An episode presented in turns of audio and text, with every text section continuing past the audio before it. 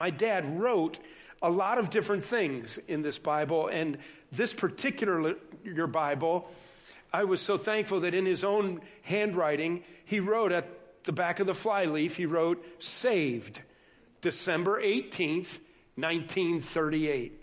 He was 16 years old. And then below that, he wrote, baptized, April 8th, 1942. And then below that, he wrote song, period. And I don't know if it was at the baptism or if it was just kind of his theme song. And then he wrote part of the line of it song, period.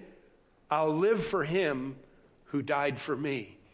And that's what my father did. Below that was the line, another line of, from, uh, from a hymn Only one life will soon be past, and only what's done for Christ will last. Well, do you write in your Bible? I don't know if you write in your Bible and have things that you like to write. I love it that there's still some papers in here that my dad used in his own handwriting, and I just like to look and see where he wrote things down.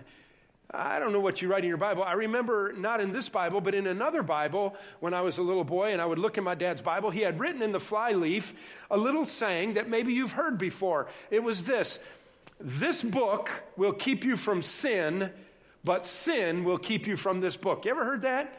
And uh, so I wrote that in the back of my Bible. This book will keep you from sin, but sin will keep you from this book. And that's what we want to talk about this morning. And we're focusing on the Word of God as we start 2019 by studying Psalm 119. And I invite you to turn there in your Bible this morning. It's right about in the middle of your Bible, Psalm 119. It is the longest chapter in the Bible, and it's all about the Bible.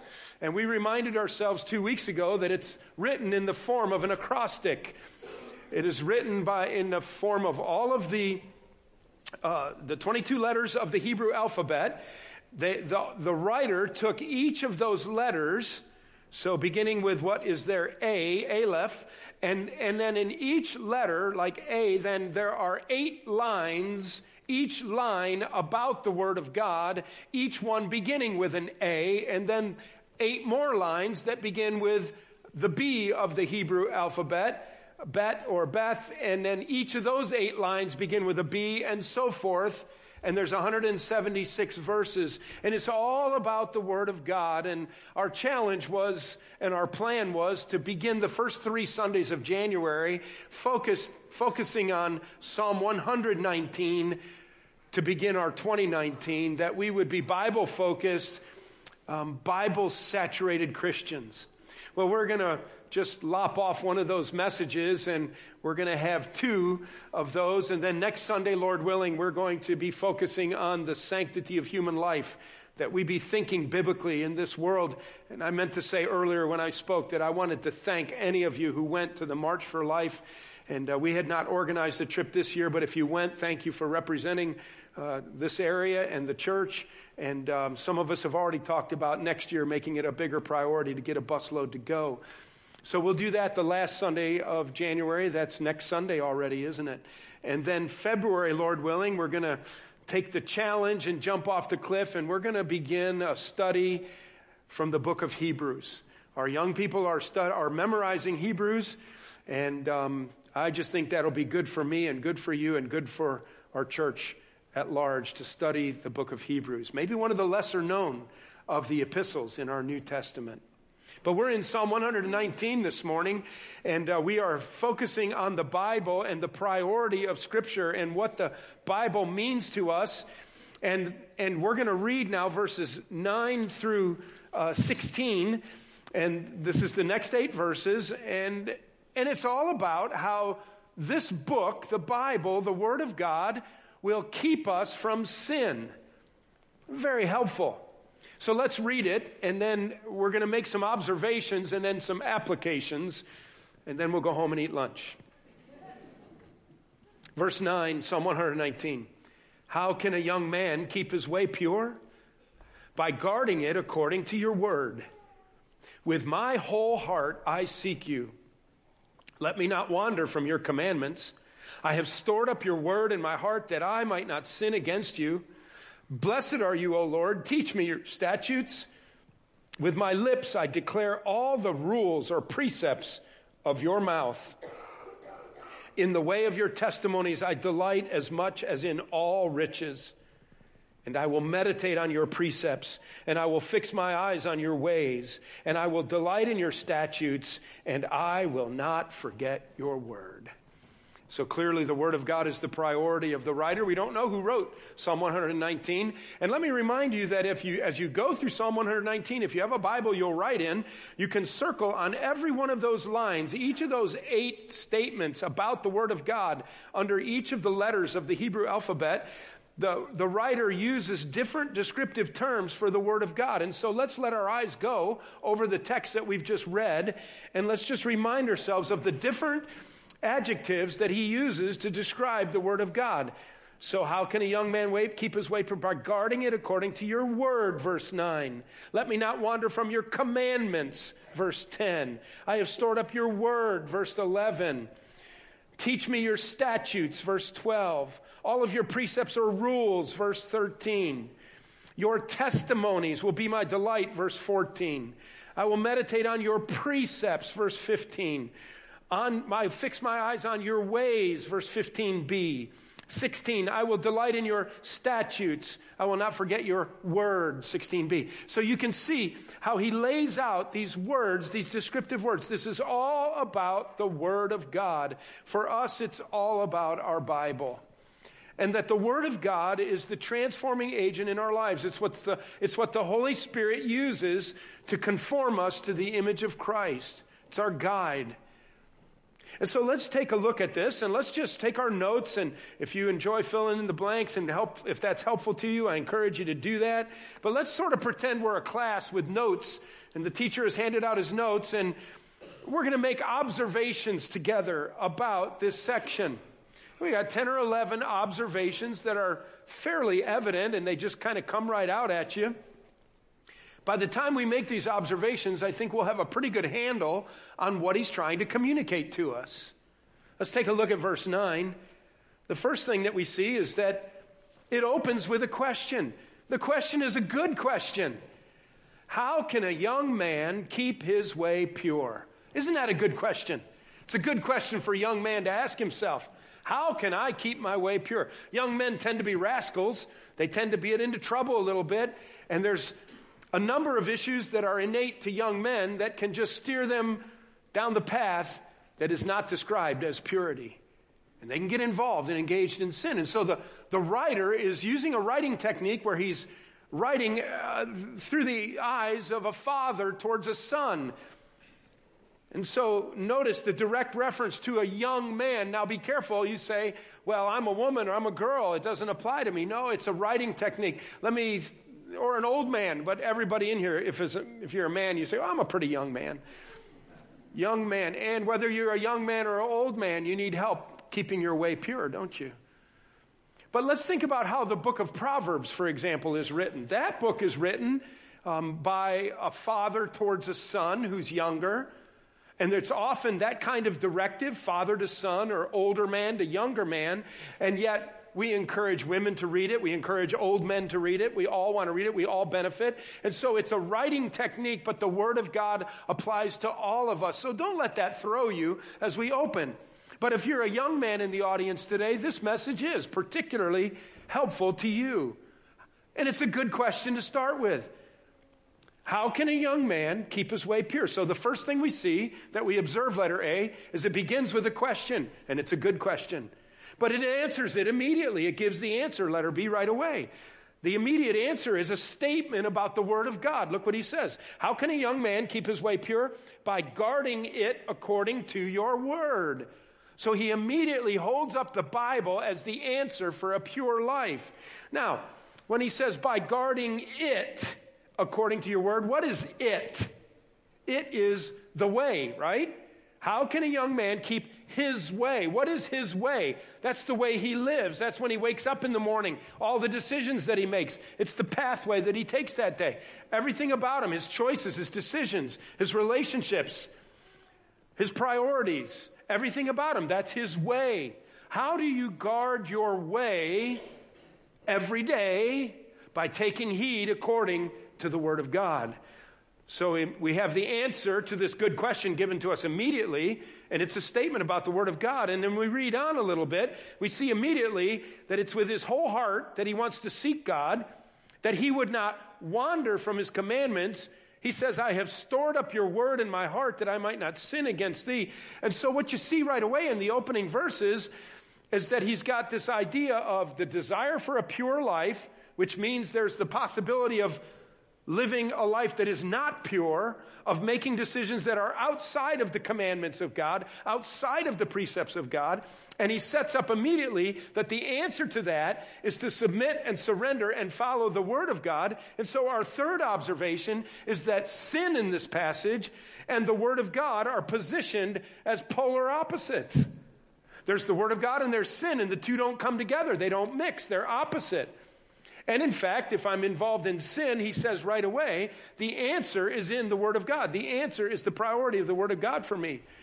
And so I expect that the logic holds true and is consistent then that if I'm in the Word of God, then I'm not going to sin. If I'm sinning, I'm probably not in the Word of God. And if I'm in the Word of God, I'm not going to sin. And so sin and the Word of God are positioned in tension here, and you're supposed to see that. Fourthly, letter D, I want you to see that there is a repeated emphasis concerning wholeheartedness in this passage. Right away in verse 10, so he wants to guard his way according to the word, the end of verse 9, then verse 10, with my whole heart I seek you. So we recognize that he's all in on this thing. He's not just showing up for practice one or two days a week. He's all in. He's all in. And we saw this before in, in the first section in 119, verse 2. Look what it says Blessed are those who keep his testimonies, who seek him with their whole heart.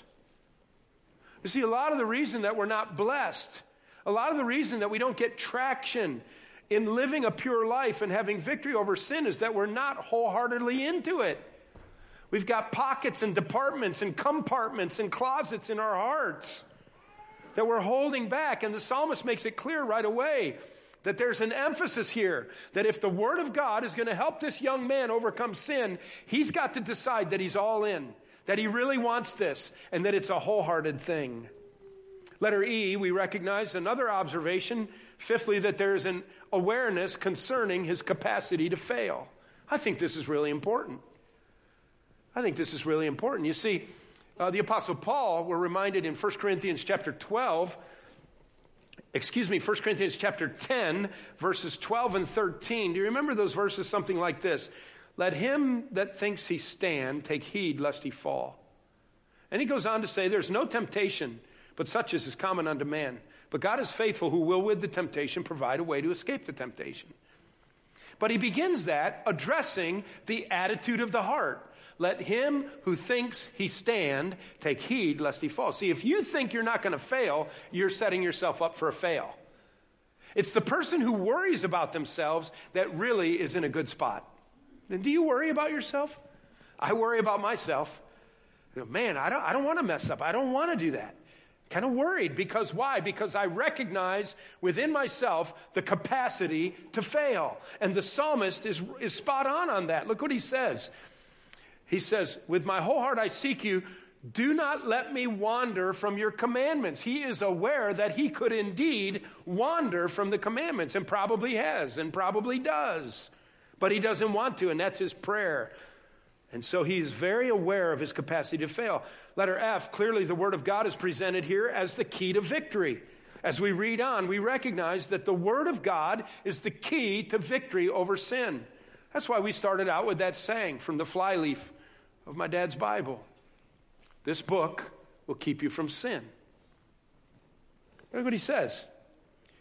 Verse 10 again, with my whole heart I will seek you, let me not wander from your commandments.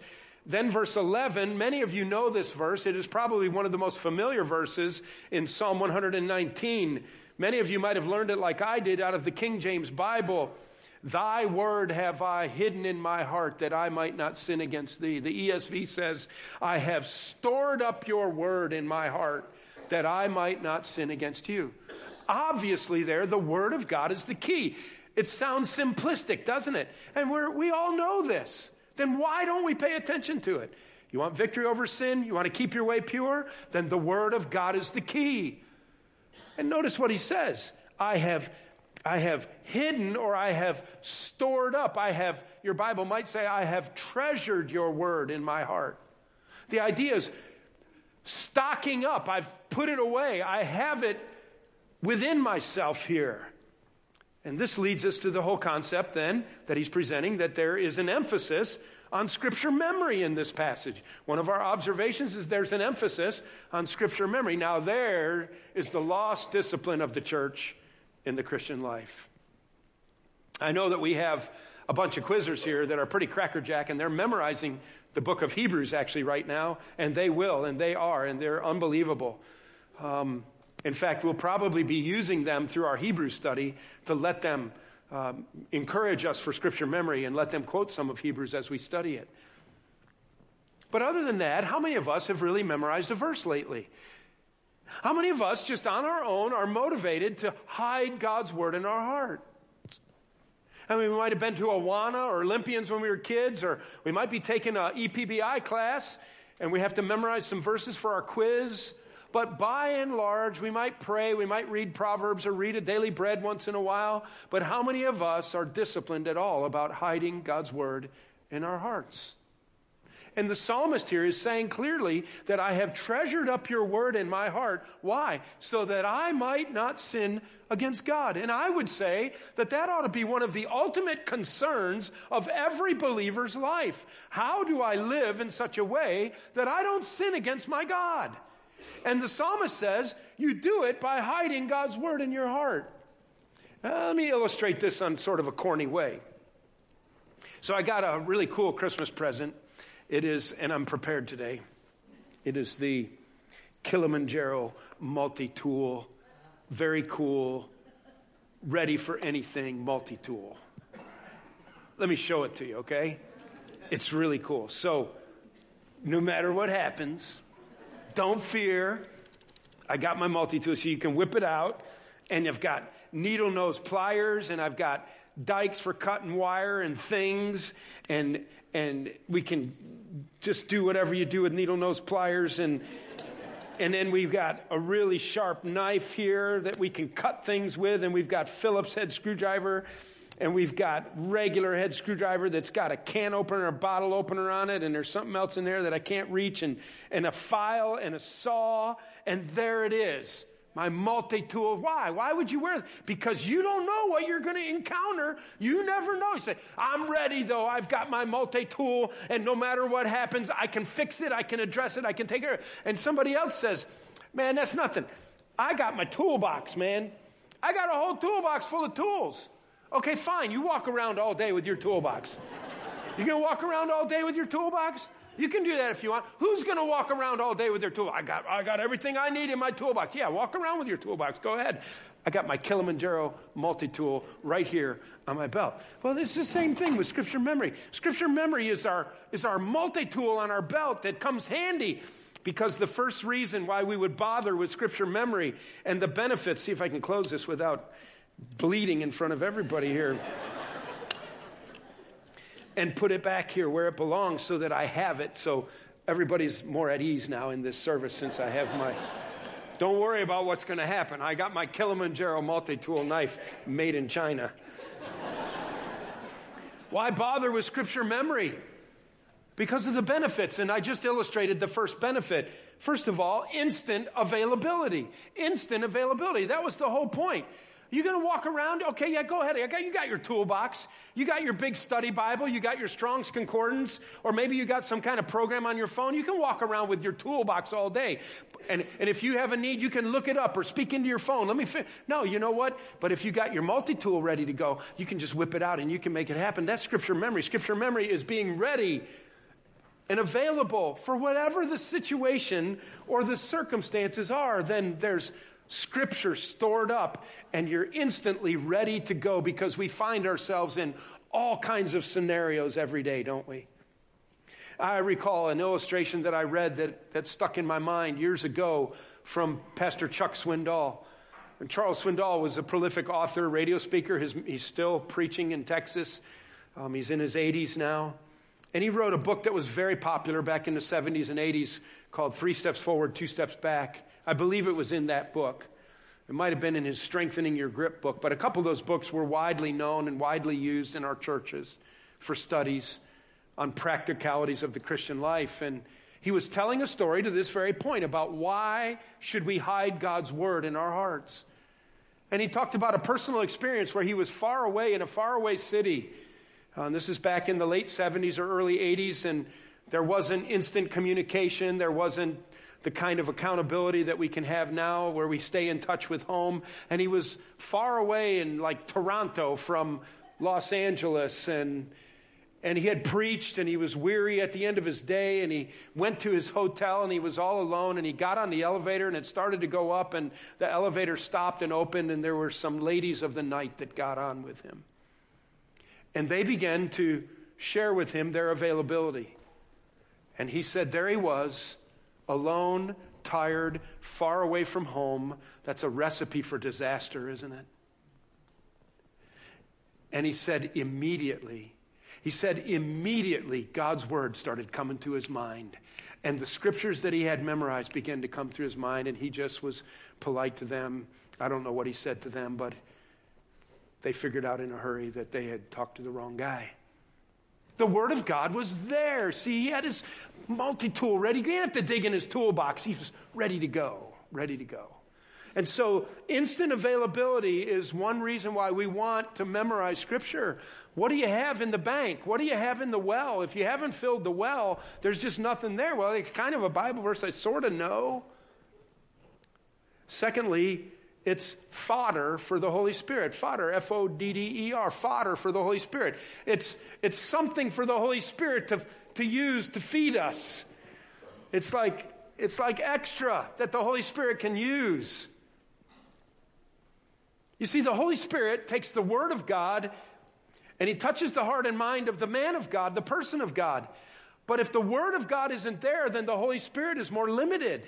And if you have filled your mind and your heart with the Word of God, then the Holy Spirit has a lot more to work with with you. Thirdly, I want you to see it affects the renewing of the mind. It affects the renewing of the mind. We've filled our minds with all kinds of things. And many of us are driven in the area of electronics, and we're just feeding our brain continually with noise you got to change the way you think.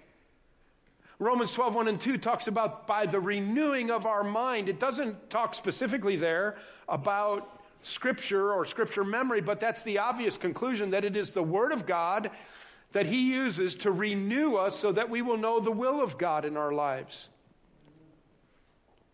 And so we want our minds to be re- being renewed. I remember when I was a youth pastor, every once in a while, some parent would drag their kid into my office by the ear and set him down and say, You got to talk to Pastor Van. That's like as bad as it gets, you know?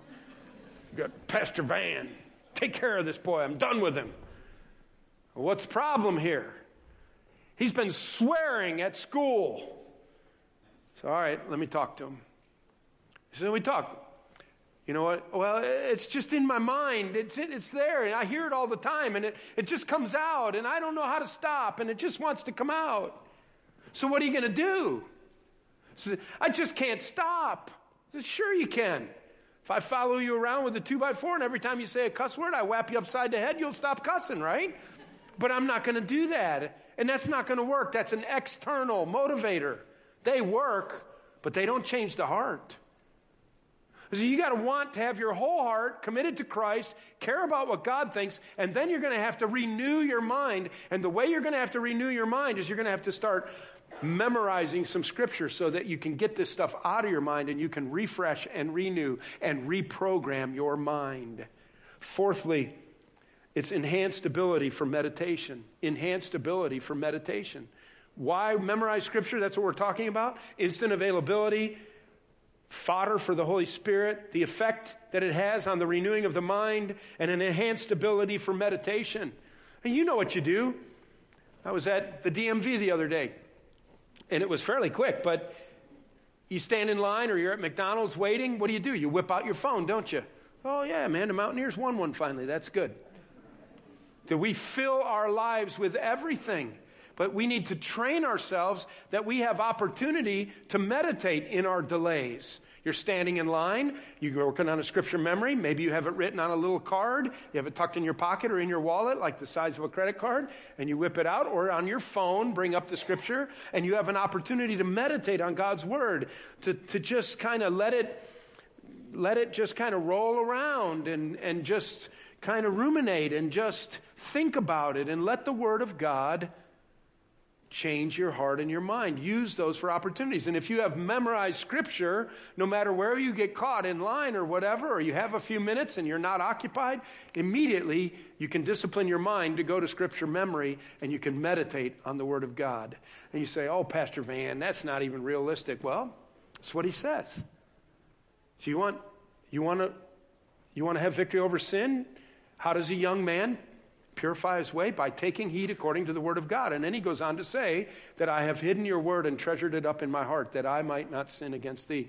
There you go. That's the motivation and just a little bit of encouragement for scripture memory. By the way, on the back of your notes there, I put in light of young men and the application to young men that this passage has, I put 10 key passages that you could cut that out and then you could look them up on your phone or you could copy them word for word on a little card.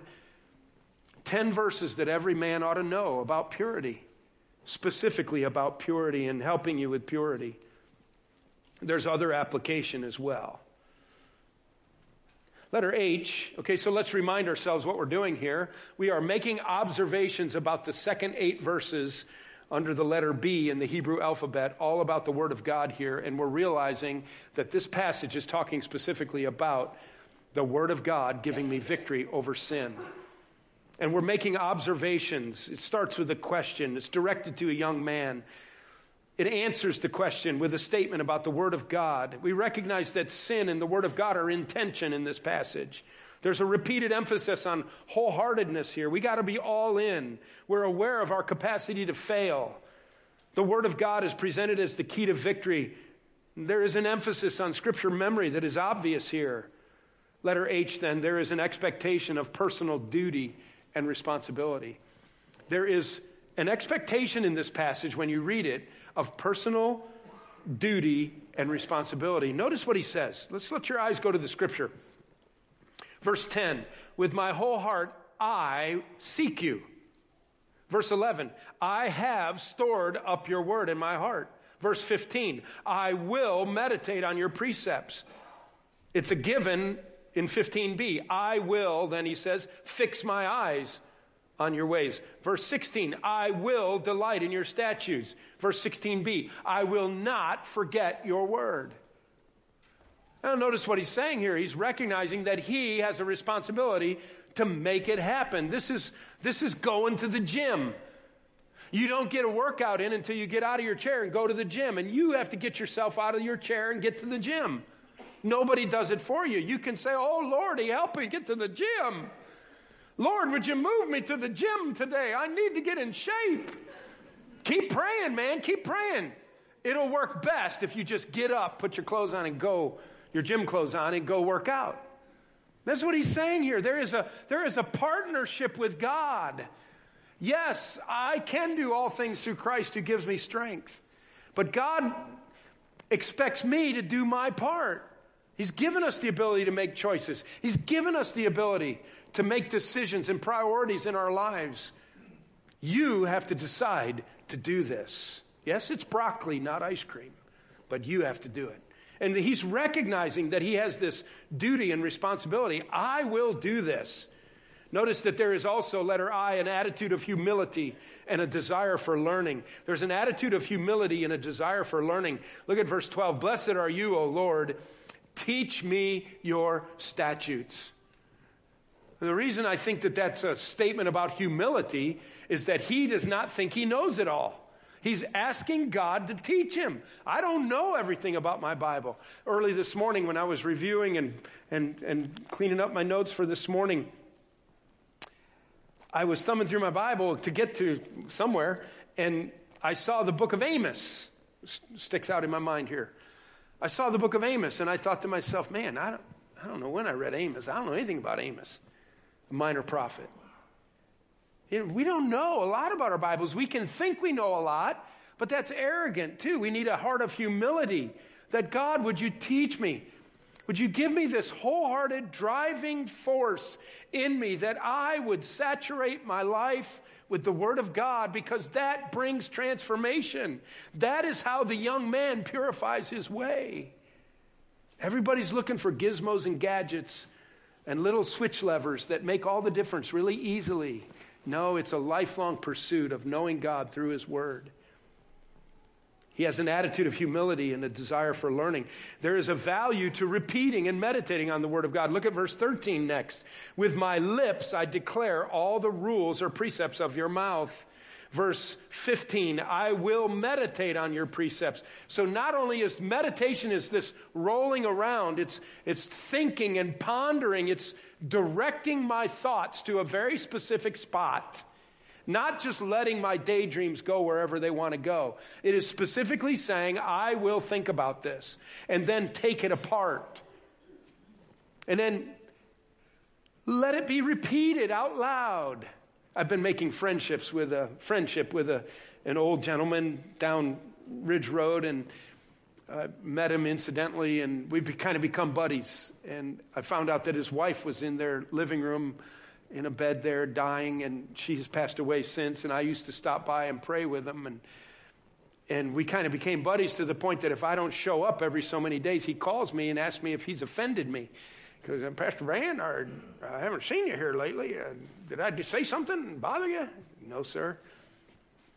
And one of the things I've been doing with him, because basically an unchurched fellow, he I have been sharing some basic Bible verses with him, and so I stopped by Friday afternoon to see him. He's a sweet guy. He was glad to see me roll in, and I just sat in the chair in the living room with him, and we were talking about the fact that he's been spending some of the nights alone, but he said, You know, he said, uh, I'm not afraid. I'm not afraid. I remember some of those verses you told me. And so I taught him another verse, and we sat there, and I taught him Psalm 46 1. God is our refuge and strength an ever present help in time of trouble. God is, and I have to speak kind of loudly because he's half deaf. God is our refuge and strength, an ever present help in time of. And then he started saying, God is our refuge and strength, an ever present. We said it about six or eight times over and over. We said it out loud. I will repeat your word and I will meditate on your word. I was trying to get it in his head because his eyes are bad. He can't read. And I wanted him to kind of memorize the first God is my refuge and strength, an ever present help in time of trouble. It's a good verse for him to memorize, a good verse for him to even say out loud. You're all alone in your car. You can say verses out loud. If you have them memorized, you can repeat them out loud. You can sing along to scripture songs. You can listen to the word of God being preached. I was cleaning my shop. Hadn't cleaned it for a long, long time, like four or five years probably, to my shame my basement shop, and I was down there puttering Friday, and I clicked on my phone to, and I listened to three sermons by Alistair Begg in a row while I was cleaning. I wanted, I wanted the Word of God to just be rolling around. I wanted to meditate on, on these concepts that he was preaching. I knew that I needed that on my day off. I just wanted the Word of God to refresh me. That's what he's talking about here. There's an attitude of humility and a desire for learning. There is a value to repeating and meditating upon the Word of God. And then the passage ends with a determined commitment to the Word of God. And we've already emphasized that. I will meditate on your precepts. I will fix my eyes on your ways. I will delight in your statutes. I will not forget your word. He is determined to make this the priority. So, what does this look like in everyday life? Let's conclude our final minutes here with some practical application. I was thinking at this point that we could go to Daniel chapter 1, for example. We're not going to, but you could do that in your own time. Daniel chapter 1, where Daniel and his three buddies, Hananiah, Azariah, and know, Shadrach, Meshach, and Abednego were their pagan names. We know them better than their Hebrew names.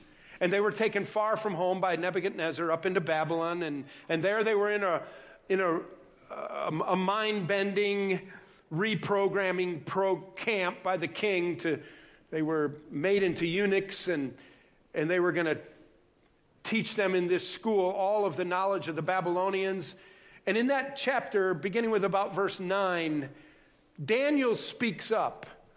He says, Wait a minute. You're not going to do this to me. And he challenges them and And if you look at, so what I've wanted to do is like, what does it take in everyday life to take the observations that we've just seen and put them into application, into functional, everyday pointers for how I'm going to live my life. So instead of using Daniel, let's even make it more relevant to us. Let's say we have a young man. We have a young man. There's young men in our audience here today. But it, this is a proverbial young man, so it's all of us. But let's say you have a young man and you're packing him up and it's time for him to go to college and we're going to take him and we're going to drop him off at West Virginia University in Morgantown. All right? That's a pretty scary thing to do to an 18 year old. All right? So you're concerned. You've been raising this kid. You've been raising this boy. You want him to follow Christ. You want him to be blessed by God. You've been trying to build into his life the Word of God. You've had him in Sunday school. You've had him in Mr. Tim's junior church. You've had him in Olympians and, or, and you've had him in Gopher Buddies and youth group and quiz team. And he's been hiding the Word of God in his heart. And now he's 18, thinks he's an adult. Pack him up, off he goes. You drop him on the curb. He moves into the dorm, and there he's going to live far from home on his own. Practically speaking, now, what does this look like? How is it that this book will keep you from sin, and sin will keep you from this book when you're all alone living in a dorm in Morgantown, West Virginia? Well, let's just kind of try to think that through. Some of this is repetitious. We don't have to bog down. First of all, you got to know, according to the teaching here, that it begins with that boy's heart. And as a parent, you already know his heart. And you're either worried about his heart or you trust him because you know his heart. He says, With my whole heart, verse 10, I will seek you. And a young man who wants to walk in purity, getting dropped off at the curb at his dorm in Morgantown, if his whole heart is committed to living for God, he's got a chance. And so it's going to begin with his heart, and he must have a guarded heart. And so, one of our goals as parents from day one is shaping the heart of our child, developing the conscience of my child, so that they're going to make decisions that are pleasing to God, and they don't have hidden compartments in their heart that are festering with sin and desire for sin. Secondly, he has built strong convictions he has strong convictions about the non negotiable nature of God's word. Notice in verse 10b, it says, Let me not wander from your commandments. These aren't suggestions, these aren't good ideas, they are commandments. And that's why Daniel looked at he looked at his trainer and his teacher in Daniel chapter 1 and he said, "No, I'm not going to do this. We'll eat corn husks."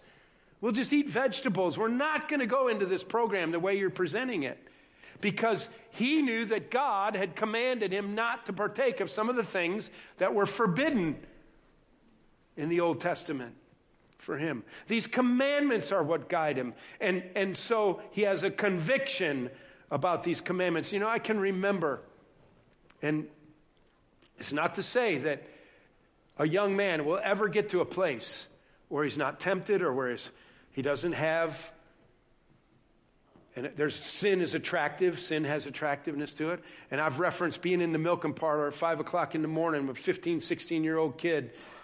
And these guys come in to work. All my pot smoking hippie buddies that would work on the dairy farm with us. And they would begin to tell of their exploits of the night before, indulging the flesh. And I'm thinking to myself, wow, wow. Then you have to think no, God has forbidden that. God has commanded that we don't do that. And if God has com- commanded it, then I have a conviction I don't do that. Because I want to be all in. Thirdly, I want you to see that he has an awareness of his ability to fail. We've already talked about that under letter E.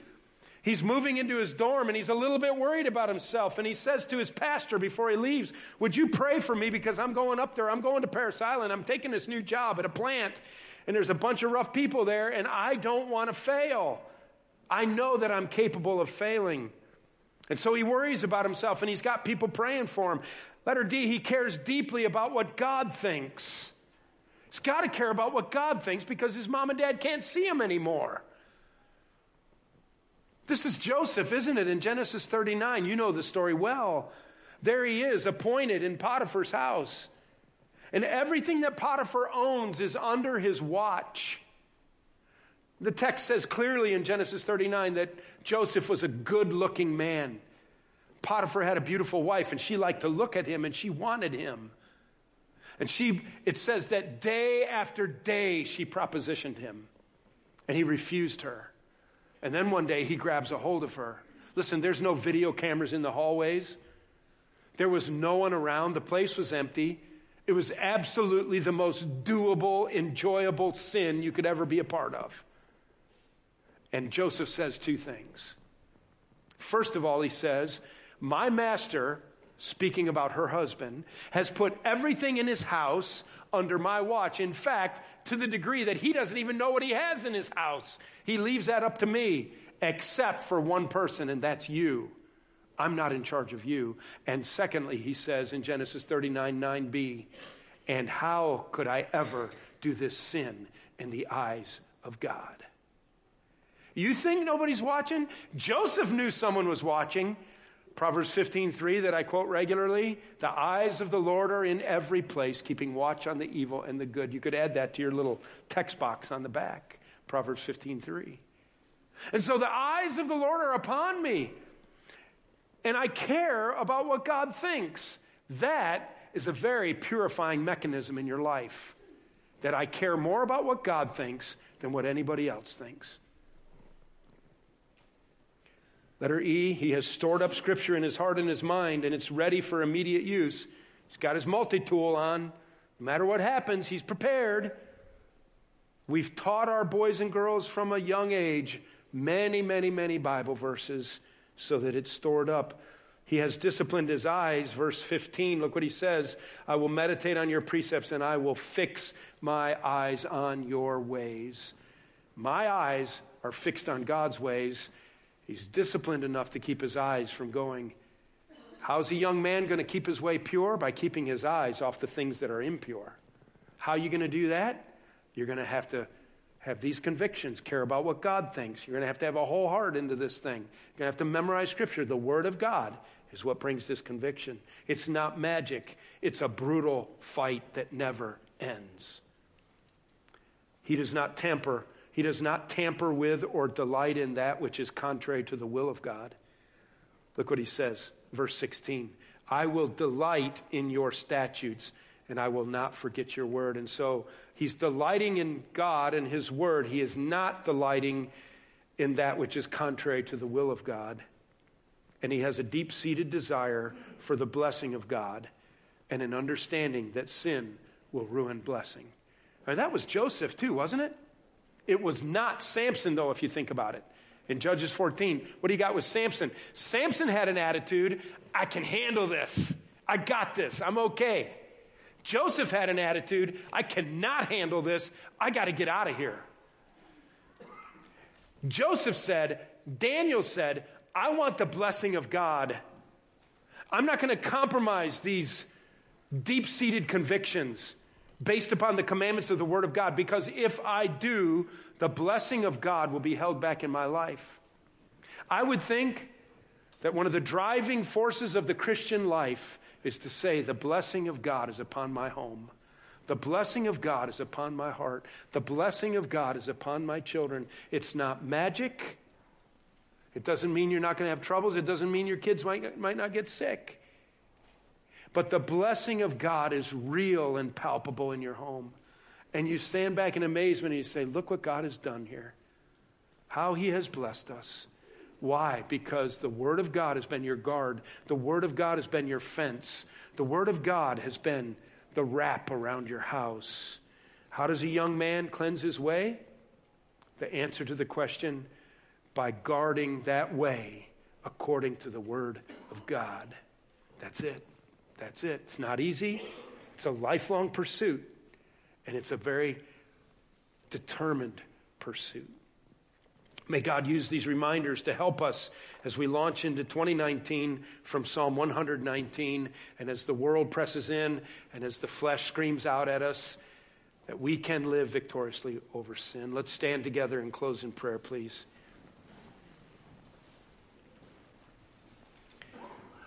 And so, Father, we need your help.